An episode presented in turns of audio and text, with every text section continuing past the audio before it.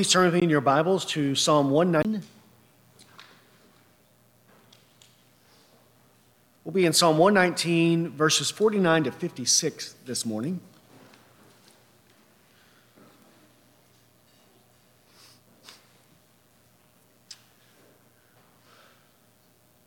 Psalm 119, let's begin reading in verse 49. There, the word of the Lord says, Remember the word to your servant, in which you have made me hope. This is my comfort in my affliction, that your word has revived me. The arrogant utterly deride me, yet I do not turn aside from your law. I have remembered your ordinances from of old, O Lord, and comfort myself. Burning indignation has seized me because of the wicked who forsake your law. Your statutes are my songs in the house of my pilgrimage. O Lord, I remember your name in the night and keep your law. This has become mine, that I observe your precepts. Let's pray. Heavenly Father, we come to you, Lord, today asking, Lord, that you would teach us, Lord, the way of your statutes. Lord, that we might observe them to the very end of our life. Lord, give us understanding. Lord, open our eyes that we might behold Lord, wonderful things from your law. Lord, we pray that this would be ours. Lord, that this is the possession. Lord, the gift that you would grant to us today. Lord, obedience, faithfulness to you. And it is in Christ's name that we pray. Amen. Well, knowing God through his word should be the aim for all Christians, right? This is the life that God has called us. It is the life of knowing God. It says in John 17, 3, this is eternal life, that they may know you, the only true God, and Jesus Christ, whom you have sent.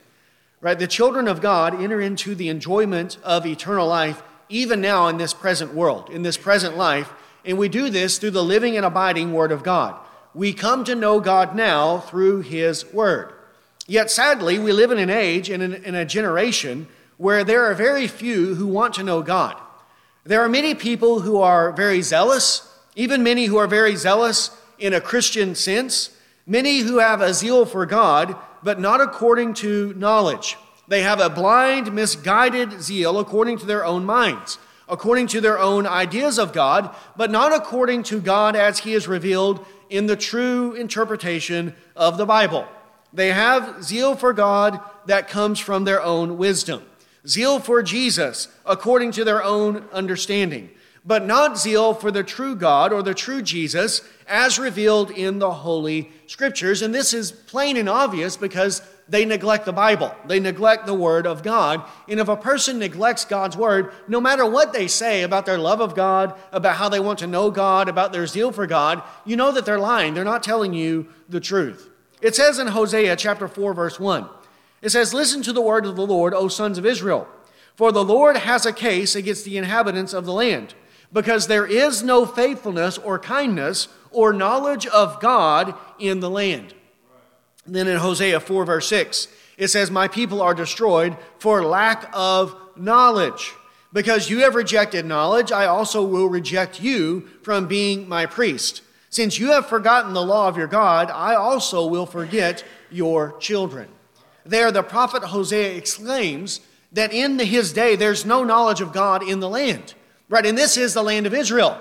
We're not talking about the land of Egypt or the land of Assyria, but the land of Israel, those who have the oracles of God entrusted to them, and yet he says there's no knowledge of God in the land, and the people are destroyed because of their lack of knowledge. The people have rejected the true knowledge of God. And what, according to Hosea, is the source of this rejection of the knowledge of God? How did this turn of events come about? He says, Since you have forgotten the law of your God. Amen. When God's word is neglected, where the word of the Lord is forgotten, there the knowledge of God is extinguished because the knowledge of God and the word of God always go hand in hand. And may we never forget this truth. Right? Do we want eternal life? Then we must know God. Do we want to know God?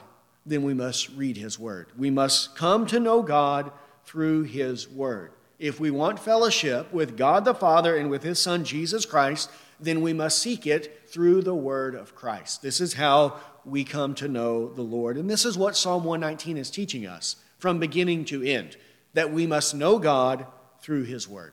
So let's turn to Psalm 119, verse 49. It says there, Remember the word to your servant, in which you have made me hope. Here he says, Remember the word to your servant, in which you have made me hope. God's word offers many promises, many promises to the slaves of God that cause them to have hope in this present life. Right? Do we not entertain a hope of eternal life with God? We have the hope of salvation, complete, ultimate salvation.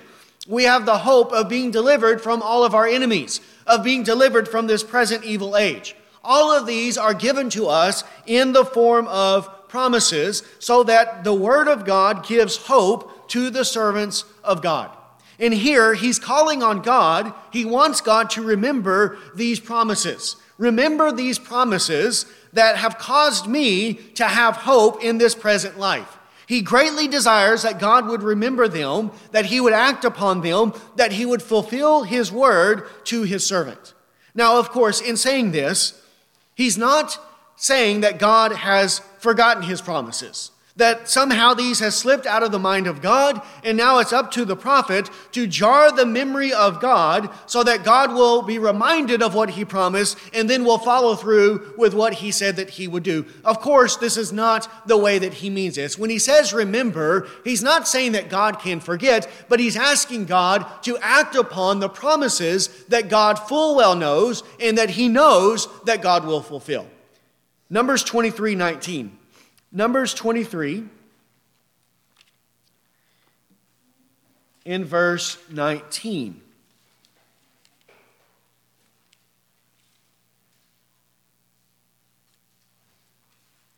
It says there, God is not a man that he should lie, nor a son of man that he should repent.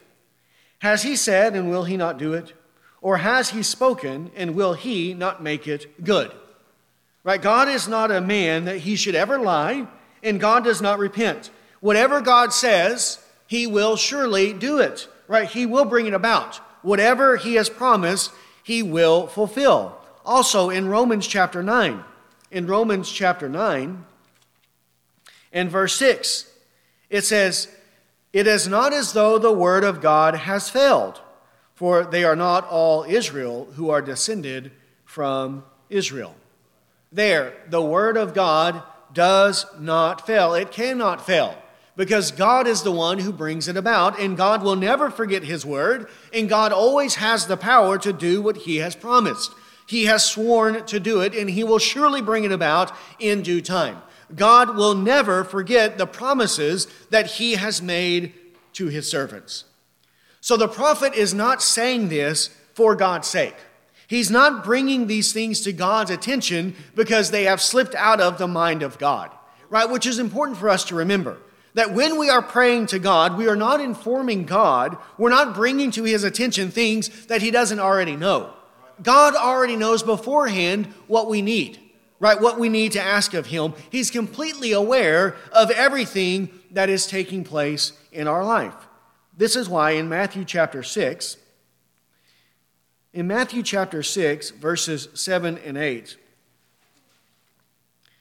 Jesus warns us against meaningless repetition that people often use because they think the longer their prayer, the more words they use, the more likelihood that God's going to answer them, that they're going to get God to answer them because if you just keep on talking, you know, he'll finally answer you just to get you to shut up.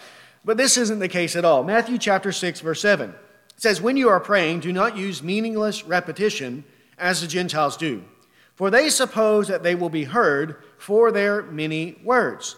So do not be like them, for your Father knows what you need before you ask him." God already knows what we need before we even ask him. Before a word is even on our lips, he already knows it according to Psalm 139. So if God cannot forget his promise, and if God already knows what we need before he asks him, then for whose benefit is the prophet praying? For whose benefit is it that we pray for God to remember his promises?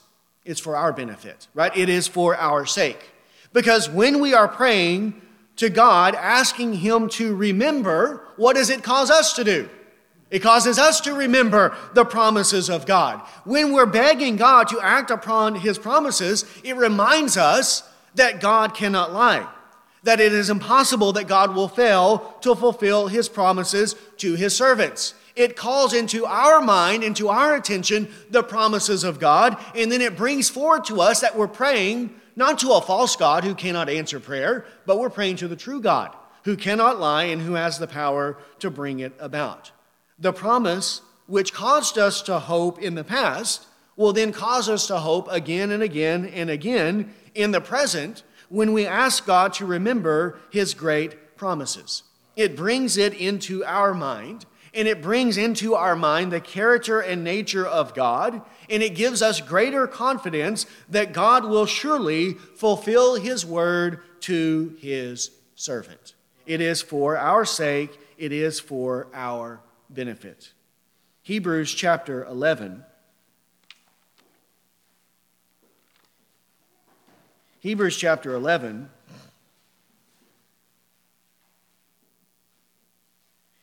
verse 1 says, Now faith is the assurance of things hoped for, the conviction of things not seen. And then verse 6 Without faith, it is impossible to please him. For he who comes to God must believe that he is, and that he is a rewarder of those who seek him. It is the assurance of things hoped for, right? Because we haven't received it yet. Conviction of things not seen, things that we have not entered into the full possession of right? We have not entered into the full possession of our salvation.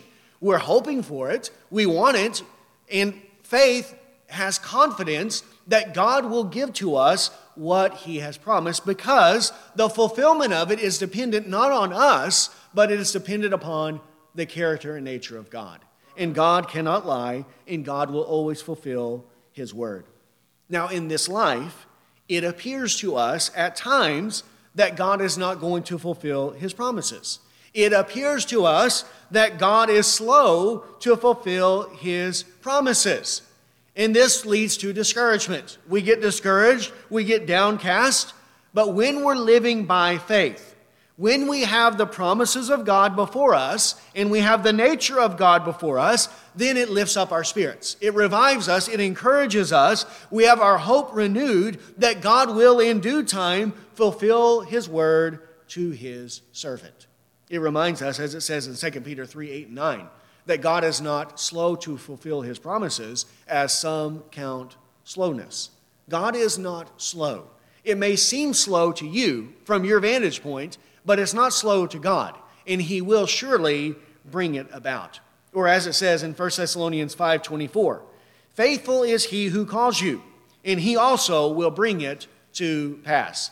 God is faithful, and he will bring it to pass. Whatever he has promised, this is what he will do for his people.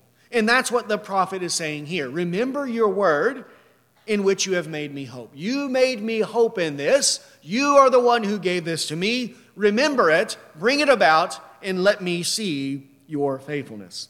Verse 50 This is my comfort in my affliction, that your word has revived me. In this life, we experience many afflictions, many various afflictions, hardships, sufferings, persecutions, calamities, whatever you want to call them. The Bible uses many different words to describe the sufferings that we will experience in the Christian life. Remember Acts 14 22. There, the apostle strengthening the souls of the, of the disciples, encouraging them to continue in the faith, and saying, Through many tribulations, we must enter the kingdom of God. We must go through many tribulations to enter the kingdom of God. In this life, we will have tribulations. Our own sin is a tribulation that we have to overcome. The sins of others, natural disasters, hard circumstances, right? The death of those that we love, right? All of these things will happen to us in different ways throughout this life, and we have to endure them and enter into the kingdom of God. Well, when these things happen, when these afflictions come upon us, what should we do? What should we do? Where do we go during afflictions for comfort, for hope, for strength in this present life. Well, where does he go? The Word of God. The Word of God brings him comfort and hope during his afflictions. It is the Word of God that revived him during his hardship. He is not an, a double minded man. He's not someone who is so unstable that whenever he goes through afflictions, it causes him to question and doubt the love of God for him, or that God is going to do what he promised. He doesn't go to unbelievers for their wisdom during affliction. He doesn't turn to drugs or to alcohol or to sex or to something like that in order to overcome affliction. He doesn't check out and indulge in hobbies and recreation to take his mind off of what he's going through. He goes to the Word of God. And it is the Word of the Lord that is the source of comfort and strength for him. It says in 1 John 5 4, whatever is born of God overcomes the world. And this is the victory that has overcome the world our faith. Our faith, and faith comes from hearing, and hearing by the word of Christ. Romans 10 17. It is our faith in the word of God that gives us the victory, the ability to overcome this world, including the afflictions and tribulations that we face. That we face. It is faith in the word of God. And here he says it revives us. It is what revives us. The Word of God, he says, has revived me. When we go through the affliction, we are experiencing a kind of death in this life, a kind of decay, a difficulty, a hardship, right? We are downcast, right? Our soul is troubled during those times.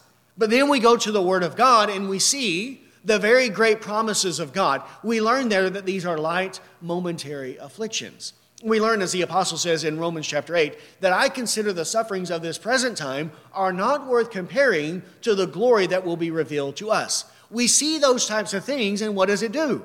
It gives us the right perspectives. It causes us to look at our afflictions in the light of eternity, to give us this right perspective, and then it revives us and it gives us strength during this time. We will have our harsh circumstances, and the Word of God is given to comfort us and to revive us during these difficulties. Psalm 119, verse 51 The arrogant utterly deride me, yet I do not turn aside from your law. Here he mentions a specific type of affliction persecution, persecution that comes from the arrogant. He says, The arrogant utterly deride me.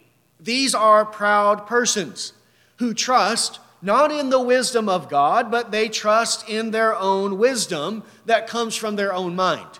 Haughty, smug men who are confident in their own beliefs as opposed to the Word of God. Right? That's the contrast being made here. This is why they deride him. His hope is in the Word of God. He's not trusting in his own wisdom. He's like uh, our memory verse from last month Proverbs 3, 5, and 6. Trust in the Lord with all of your heart and lean not on your own understanding. In all of your ways acknowledge him, and he will make your paths straight. He trusts in the wisdom of God, but the arrogant reject the wisdom of God and they trust in their own wisdom. And as a result, they scoff at him, they mock him, they ridicule him, they deride him because they think that the wisdom of God found in the Word of God, they find it to be very foolish. It's foolish, it's offensive, it is detestable to them, and they rely instead on their own wisdom or the wisdom of this world, the wisdom that comes from the world, the flesh, and the devil. And this is why they deride him. And here he's describing an arrogant man. This is true arrogance. This is what a truly proud man is someone who rejects the Word of God and elevates his own ideas, his own opinions above the Word of God. That is the ultimate root and source of all pride and all arrogance. It is a rejection of the Word of God. Isaiah chapter 66. And we have to understand this because many times we think of an arrogant person as, you know, just a cocky, uh, punk, you know, which those people are arrogant as well.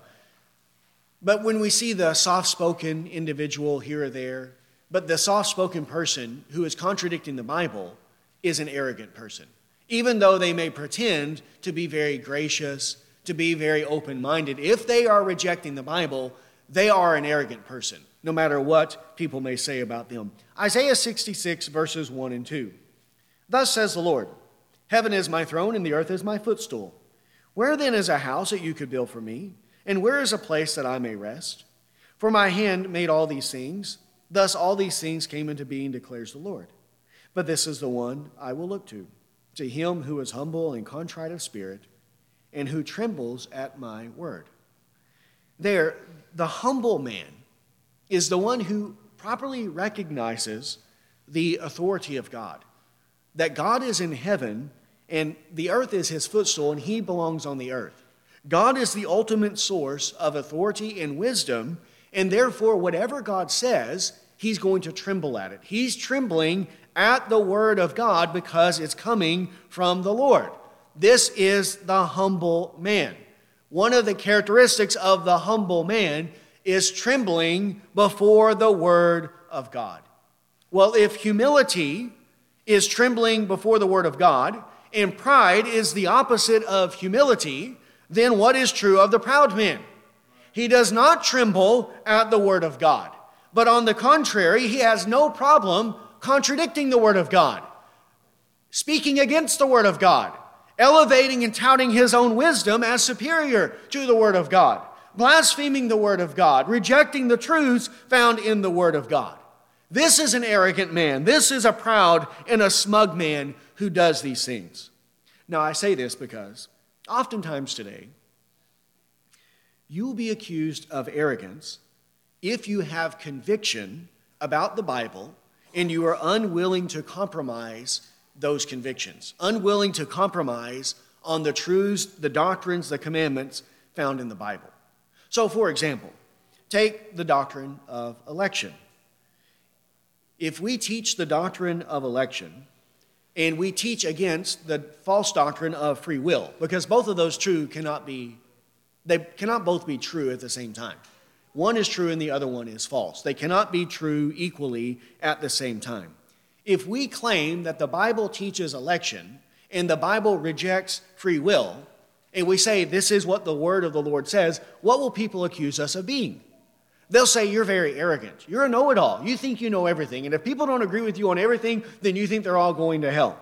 Or say we teach the doctrine of creation, that we teach that the Word of God says that God created the world in six literal days, and that the earth is a young earth, about 6,000 years old, according to the genealogies that are found in the Bible. And if we teach that and say this is what the Bible says, and this teaching is incompatible with evolution or any uh, mixture of evolution with the Bible and Christianity, what will people say? They'll say, You're very arrogant. You're a very arrogant man because you think that you know everything and that everyone else is wrong. And what about this person? Especially this celebrity pastor. He believes in evolution, like Tim Keller. He believes in evolution and that you can have an old earth and, this and that. And are you saying that you're better than him? Are you saying that you're smarter than him? Are you saying that you're saved and he's not? These are the types of things that people will say. Because we say that this is what the Bible teaches, and this is clear, and then this is what everyone should believe. This is what the Word of God says. You will be accused of being arrogant, of being a know it all, of being ungracious. But is this arrogance? Is this true arrogance? Having an unwavering, unflinching confidence in the Word of God. That is not arrogance, but rather that is the result of true humility. Because if we are trembling before the Word of God, then how can I tell people that it doesn't matter what you believe? If I'm trembling before the Word of God, how can I have a take it or leave it approach to this doctrine or to this commandment or to any part of the Bible? On the contrary, it is those who promote relativism. It is those who make room for many contradictory interpretations who say that you can believe it this way or that way or any number of ways, a hundred different ways if you want. They give the impression that they are very gracious, that they are very humble, that they are accommodating to all people, but in reality, those who promote this mentality are actually very arrogant people. They are the arrogant ones, And who are they arrogant against? They're arrogant against God. Ultimately, they are arrogant against the Lord because on whose authority do they make these claims? Who told them that the doctrine of election was not essential? Who told them that it doesn't matter if you believe in a young earth or an old earth? It doesn't matter if you believe in six literal days or if you believe in six figurative days that are actually billions of years old. Who told them that the Ten Commandments don't have to be obeyed today? Which is another thing that people like to throw out. Where do they get this? Does it come from the Bible? And the answer is no. So then, if it doesn't come from the Bible, then where does it come from? It comes from their own mind, their own arrogance, their pride that they depend on their own mind and they don't depend on the Word of God. That's what he's dealing with here. The arrogant, they deride him because he won't compromise on the Bible. He's not going to make room for all these various interpretations and that you just live however you want and I'll live however I want, and in the end, we're all going to make it to heaven one day. He's not doing that. He's saying, no, this is what the Bible says. This is the way that we ought to live and the arrogant who reject the word of God are deriding him as a result of these things. And notice here in Psalm 119, he calls them arrogant. He calls them according to their sin. Don't people find that offensive? If you tell them that they're arrogant, if you say to someone you're a very arrogant man, won't most people be offended at that? But isn't that what he calls them? He calls them according to their sin. We should not mislabel people. We should not mislabel sinners. If they're committing the sin, then this is what they are. He doesn't mislabel him, he's not softening the sting of sin. He doesn't say, Well, I know you people mean well. You're good intention. You have a good heart. You're sincere. I just disagree with you here and there. Or you're just confused. Or, well, they, they just haven't been taught or they need to grow. He doesn't do that. Whatever excuses people use to justify the sins of men, if a man is rejecting the Word of God, if he is deriding those who hold to the Word of God, the one who is practicing true righteousness, then that is an arrogant man. Notice as well, what does this arrogant man do? He utterly derides him. He utterly derides him. Utterly. Not mildly, not a little here and a little there. Utter derision, utter detestation for the righteous man this is true, especially the arrogant among the so called Christians. Those who claim to be Christians, like the Pharisees in Jesus' day, will have more tolerance, they'll show more grace, they'll have more affinity toward an evolutionist, toward a homosexual, toward a Roman Catholic, toward a Mormon, toward an atheist, than they will toward a true Christian who refuses to compromise on the Word of God. I had a former deacon at this church who spoke more highly of Roman Catholics and Mormons than he did of me because I believed in the doctrine of election. He would sooner say a Roman Catholic is going to heaven than I was going to heaven because we believed and taught the doctrine of election.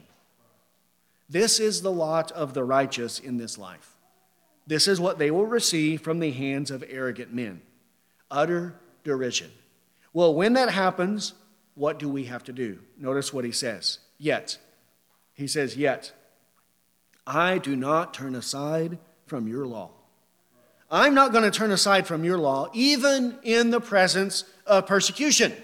Even when the arrogant are utterly deriding me, I'm not going to say, you know, uh, this is too much. I can't take it. I can't handle this. Maybe they're right. Maybe I should just tone it down a little bit. Maybe I should soften it. I can compromise here and there. No, he says, no, I'm not going to do that at all. They may reject me, they may deride me, but I'm not going to abandon my faith. I'm not going to abandon my conviction when I face a little bit of persecution. But on the contrary, I'm going to follow the law of God. I will not turn aside. I'm not going to forsake the law of God. On the contrary, I'm going to hold fast to my integrity. I'm going to hold fast to my confidence in God's word firm until the very end. This is the way that we have to be. Even when we face persecution, we cannot deny our convictions and what the Word of God says. Hebrews chapter 3. Hebrews chapter 3, verse 6. See, when this happens, we'll be tempted. We'll be tempted to turn aside. Just a little here, a little there. Just a little compromise here or there, but we can't be like this. Hebrews chapter 3, verse 6 says, But Christ was faithful as a son over his house, whose house we are, if we hold fast our confidence and the boast of our hope firm until the end. Then also, chapter 3, verse 12 says, Take care, brethren, that there not be in any of you an evil, unbelieving heart that falls away from the living God. But encourage one another day after day, as long as it is still called today, so that none of you will be hardened by the deceitfulness of sin. For we have become partakers of Christ if we hold fast the beginning of our assurance firm until the end. We have to hold fast our confidence, our boast, our hope, our assurance until the very end. We cannot turn aside here or there. Also, he's not going to turn aside from the law in his response to the arrogant people. Amen. When the arrogant utterly deride him, they're going to get into the mud. They're going to start slinging mud at him, but he's not going to respond in like manner. He's not going to sling back at him at them. This is what they do. They give us evil, but we cannot repay their evil with evil. But rather, our response to the arrogant must be governed and regulated by the law of God. So there are many temptations we have to overcome in this. The one temptation is to abandon the law, and the other temptation is to respond to them in a sinful way. We can't do either of them. That's not what he's doing. He's not going to forget the law of God. He's going to do what God requires. When they revile us, we cannot revile in return. When they lash out at anger at us, we're going to want to lash back at them, but we can't do that. When they do evil to us, we're going to want to repay with evil, but this we cannot do. Instead, we must follow the law of God. Whatever the situation calls for, that's what we have to do. If it calls for us to speak up, then we need to speak up. If it calls for us to be silent, then we need to be silent. If it calls for us to walk away, then we have to walk away. If it calls for us to turn the other cheek, then we turn the other cheek. If it calls for us to do good to those who persecute us, then we have to do good to those who persecute us. We cannot turn aside from the law of God. We have to let the law of God rule us in what it is that we are doing, even in the way we respond to the arrogant who will utterly deride us. Psalm 119, verse 52 says, I have remembered your ordinances from of old, O Lord, and comfort myself. Here, he says he remembers God's ordinances from of old. Whatever God has said in the former times, in past times, he's remembering these things. He's looking, he's reading the Bible, he's seeing how it is that God dealt with the faithful in past generations, and this is going to bolster his faith. It's going to give him confidence that just as God did it for them, he's also going to do it for him. And here, from the perspective of David, at this point, he's talking about the books of Moses, the first five books of the Bible, Joshua, Judges, and perhaps the book of Job. He goes to the Word of God. He remembers the ordinances of God from of old. He sees how God's promises, how God's faithfulness was proven to be true in the life of the righteous in former generations. And then he uses this to bolster his faith to comfort himself during his own sojourning, during the time of his pilgrimage. Whatever God said in the past, it always proves true. It always comes about without any exceptions. Amen. Notice Joshua 21. Joshua 21, verses 43 to 45. This is what Joshua told the people at the end of his life. And the purpose of it was to build up their faith. Because just as God did it in previous days, He will continue to do it for all generations. Joshua 21 43 says, The Lord God gave Israel all the land which He had sworn to give to their fathers, and they possessed it and lived in it. And the Lord gave them rest on every side, according to all that He had sworn to their fathers. And no one of all their enemies stood before them. And the Lord gave all their enemies into their hand. Not one of the good promises which the Lord had made to the house of Israel failed, all came to pass. There, he says, not one, not one of the good promises of God failed. Not one of them fell to the ground and God did not fulfill. All of them came to pass. God did not forget one of them. Every last single promise came to pass. Now, for whose benefit is that? It's for our benefit. Isn't that why Joshua is bringing this to their attention? That's the same as the prophet in Psalm 119. That's why he's remembering God's ordinances of old. He's remembering what God did in former times. We even sang about this from Psalm 99 this morning. He brings up Moses, he brought up Aaron, he brought up Samuel. They were faithful to God, they kept your word, and you answered them. They called on you, you answered them, you delivered them, you forgave their sins, you did this for them. Well, if God did it for them, he'll do it for us as well. If we have the same faith as Moses and Aaron and Samuel. Romans chapter 15. Romans chapter 15, verse 4.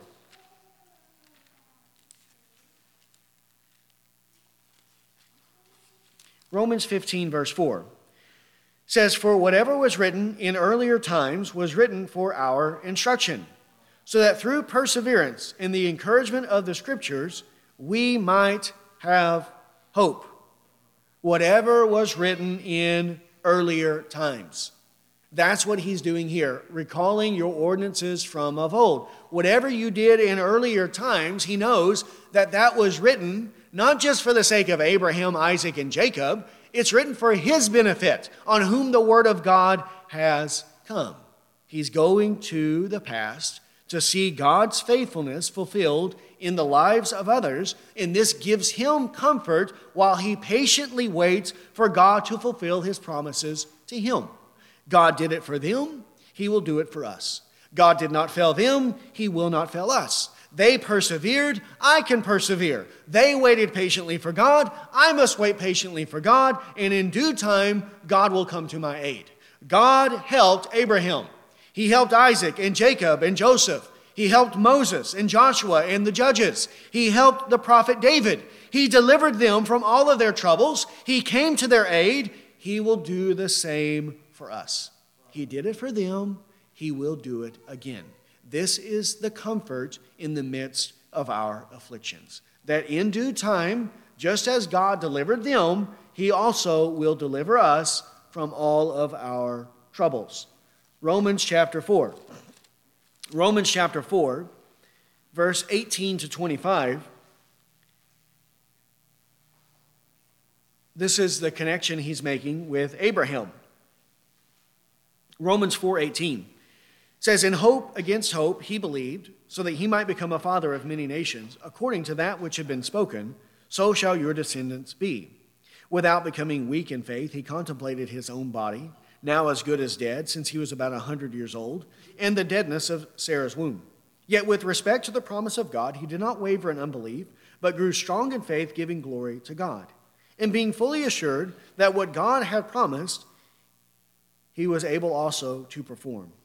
Therefore, it was also credited to him as righteousness.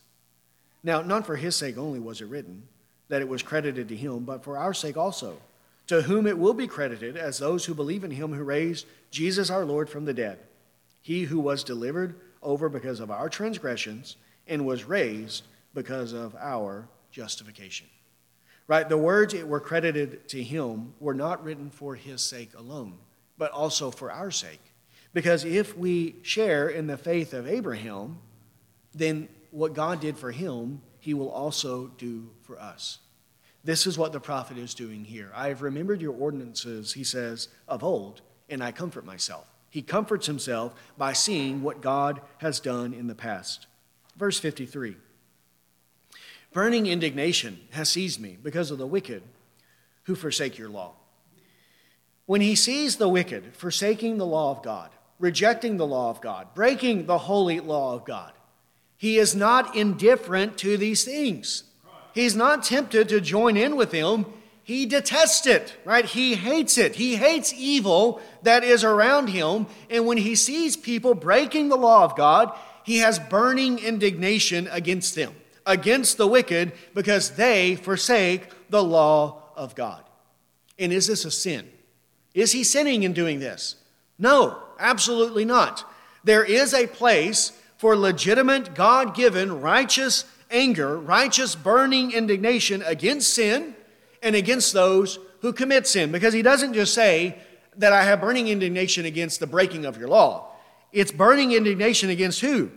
Because of the wicked who forsake your law. It's against them because they are the ones forsaking the law of God. Notice even in Psalm 119. Psalm 119, verse 104. From your precepts I get understanding, therefore I hate every false way. Also 128. Therefore I esteem right all of your precepts concerning everything. I hate every false way. Psalm 150, uh, verse 158.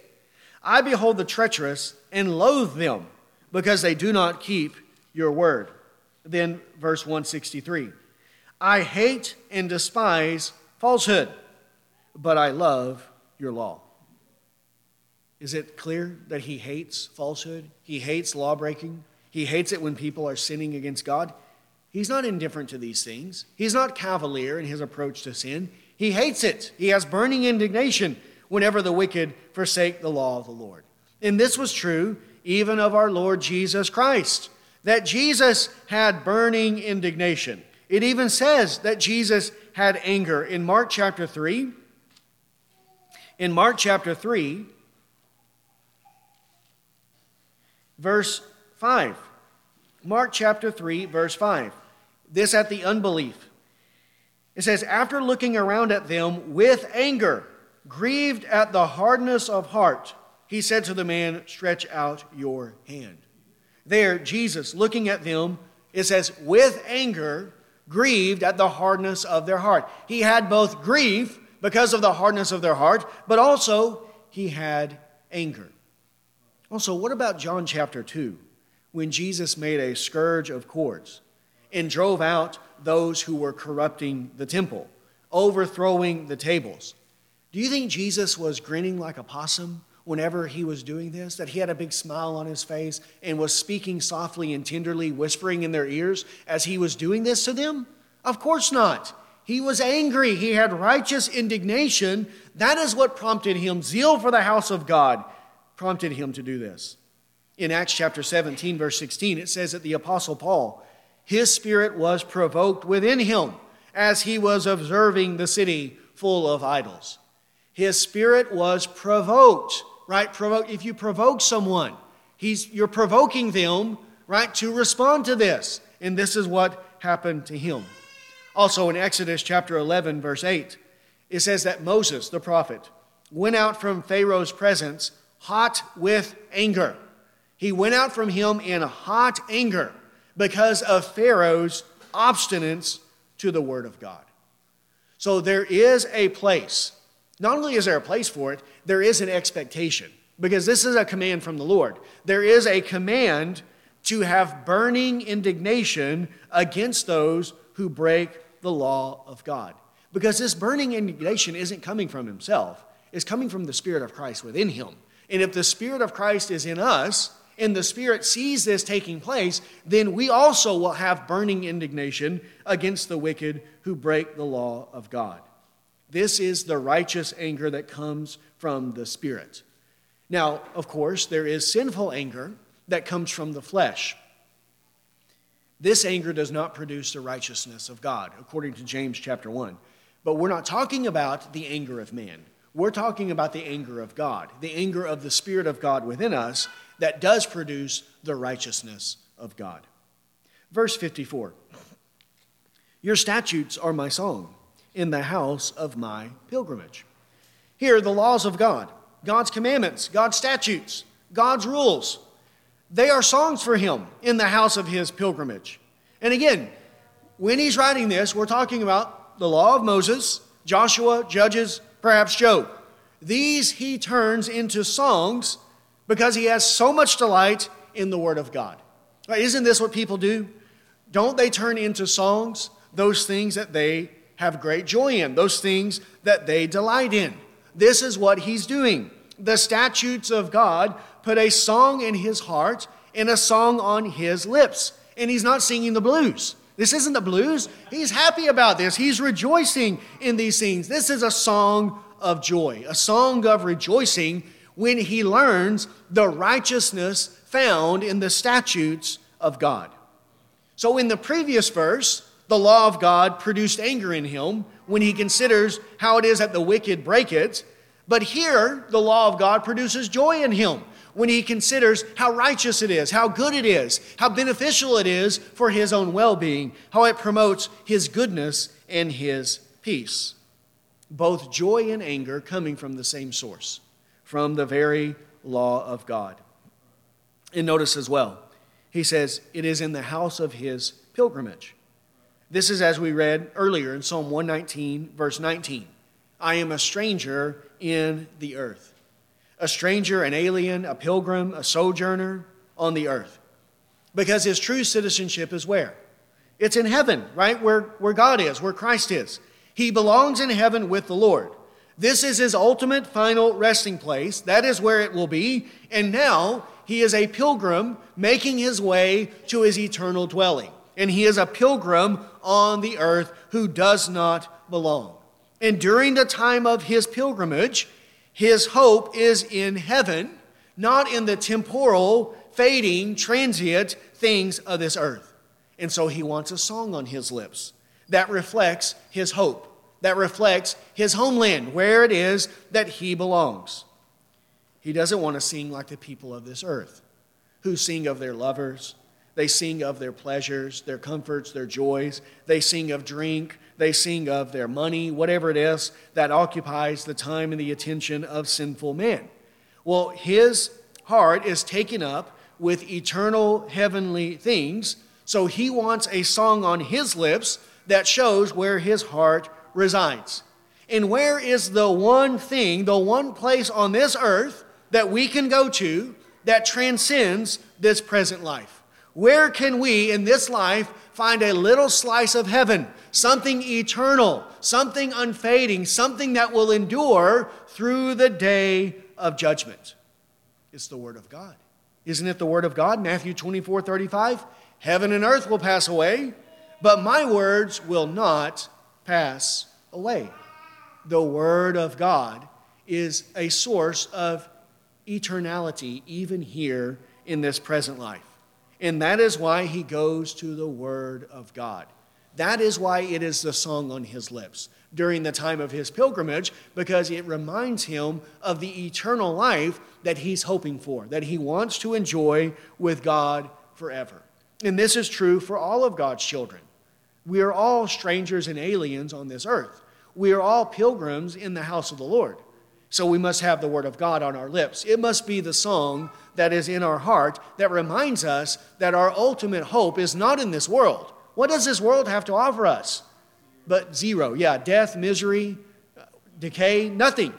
Our ultimate hope is in the life to come. Verse 55, Psalm 119, verse 55. O Lord, I remember your name in the night and keep your law. Here, even in the night, when no one is looking, when no one sees him, when he's hidden by the cover of darkness, when no one is around, even there, he remembers the name of the Lord and he keeps the law of God. He remembers God's name and he remembers that he is called by the name of the Lord, that he belongs to God. Are we not children of God? We belong to God. We do not belong to ourselves. He is a slave of Christ, and he is to be obedient to his master at all times in the daytime, in the nighttime, in the morning, in the evening. Isn't a slave bound to the will of his master at all times? An employee who goes to work, he's bound to do the will of his employer while he is at work. But whenever he leaves the job, whenever he checks out, and he goes home, then it's his own time. He's not bound to do the work of his employer. But a slave, a slave is a slave 24 hours a day, seven days a week. So whether it's during the day or whether it's during the night, the slave is bound to do the will of his master, to do those things that are pleasing to him. He doesn't get a day off, he doesn't get any time off. He doesn't have a moment for himself, but his whole life is devoted to doing the will of his master, whether that be in the daytime or whether that be in the nighttime. Is the Lord God only of the day? Is he not also the God of the night as well? And are we slaves to God only during the day? Are we not slaves to God even in the dark of night? At all times we are slaves to God, so when should we obey God? We should obey God at all times. That's what the prophet means here. This is what he's saying about himself. He desires to be obedient to God even in the night. It's harder to obey God in the night because usually this is when people commit sins. It is more common for people to commit, commit sins. Not that people don't sin during the day, they'll sin whenever they can. But typically, people feel more freedom to commit their sins in the nighttime. Romans chapter 13. Romans chapter 13, verse 11.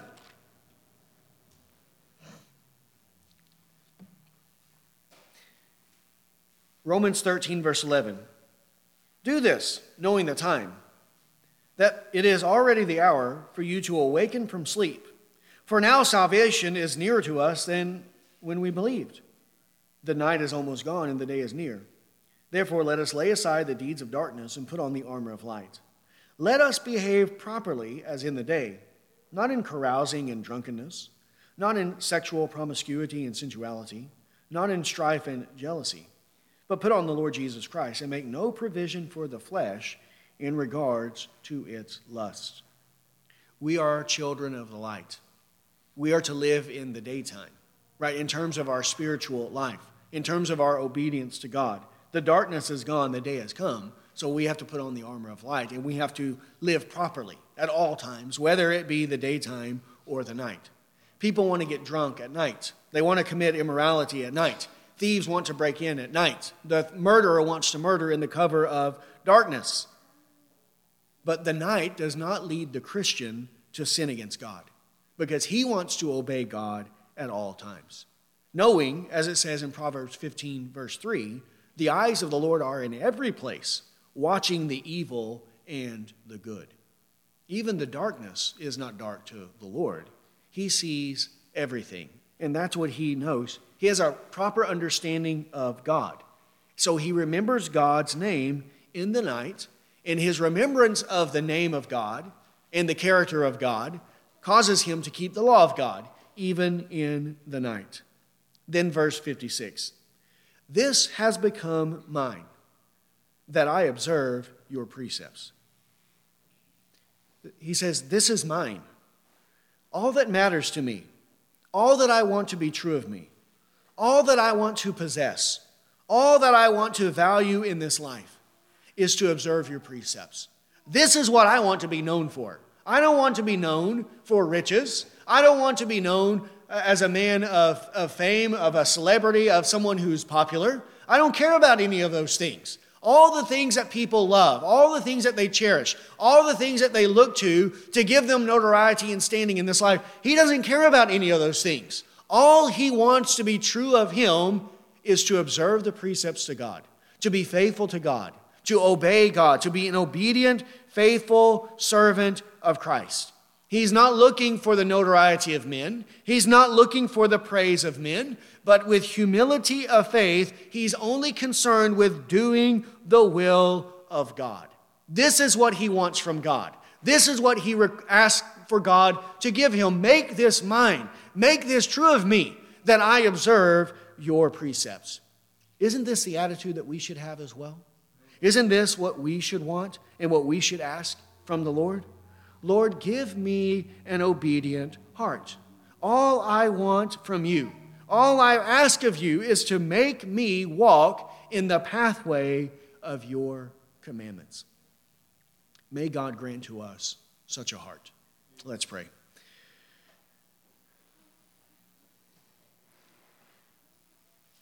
Oh, Heavenly Father, we come to you, Lord asking that, Lord, this would be true of us.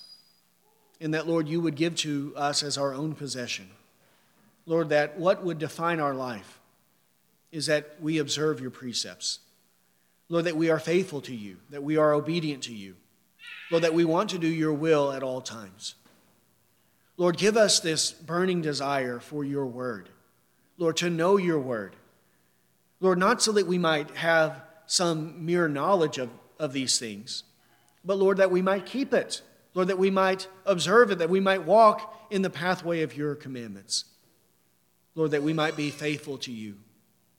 Lord, we pray that we would be those who tremble at your word, who are contrite and lowly in spirit, and Lord, who put no confidence in the flesh. Lord, no confidence in our own wisdom, but who rest solely upon your wisdom, the wisdom of God found in the person and work of Christ.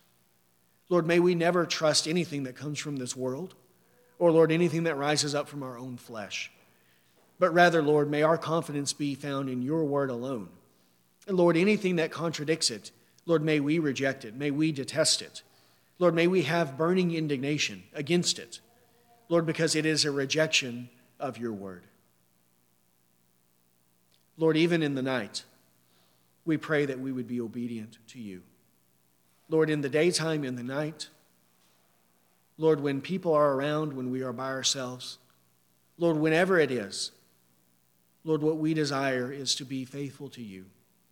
Lord, to keep and to walk in your ways. Lord, to obey your commandments. Lord, give us such a heart, Lord, to know you and Lord, such a heart to obey you. Lord, enlarge our hearts. Lord, cause it, Lord, to abound more and more with love for you. Lord, to have a greater desire for holiness and for righteousness. Lord, we know that without your Spirit, we can do none of these things. And so, Lord, we pray, Lord, that you would remember your word to us. Lord, remember your promises that you've given to us. Lord, that cause us to have comfort, Lord, even from the very beginning of our salvation. Lord, it is the hope of eternal life, the hope of having all of our sins forgiven and, Lord, to be delivered and set free completely from sin. Lord, this is what we desire so much. And Lord, we pray that you would help us see this in greater measure, Lord, throughout the time of our pilgrimage. Lord, that you would grant to us greater sanctification, Lord, greater holiness. Lord, give to us greater faith. Lord, that we might be more faithful to you today than we were yesterday. And that this might increase, Lord, year after year throughout the time of our sojourning. So, Lord, be with us and help us. Lord, increase our faith, enlarge our heart. Lord, cause us to walk in the pathway of your commandments. Lord, make us understand your word. And Lord, give to us a zeal and a desire to obey you in all things. And it is in Christ's name that we pray. Amen.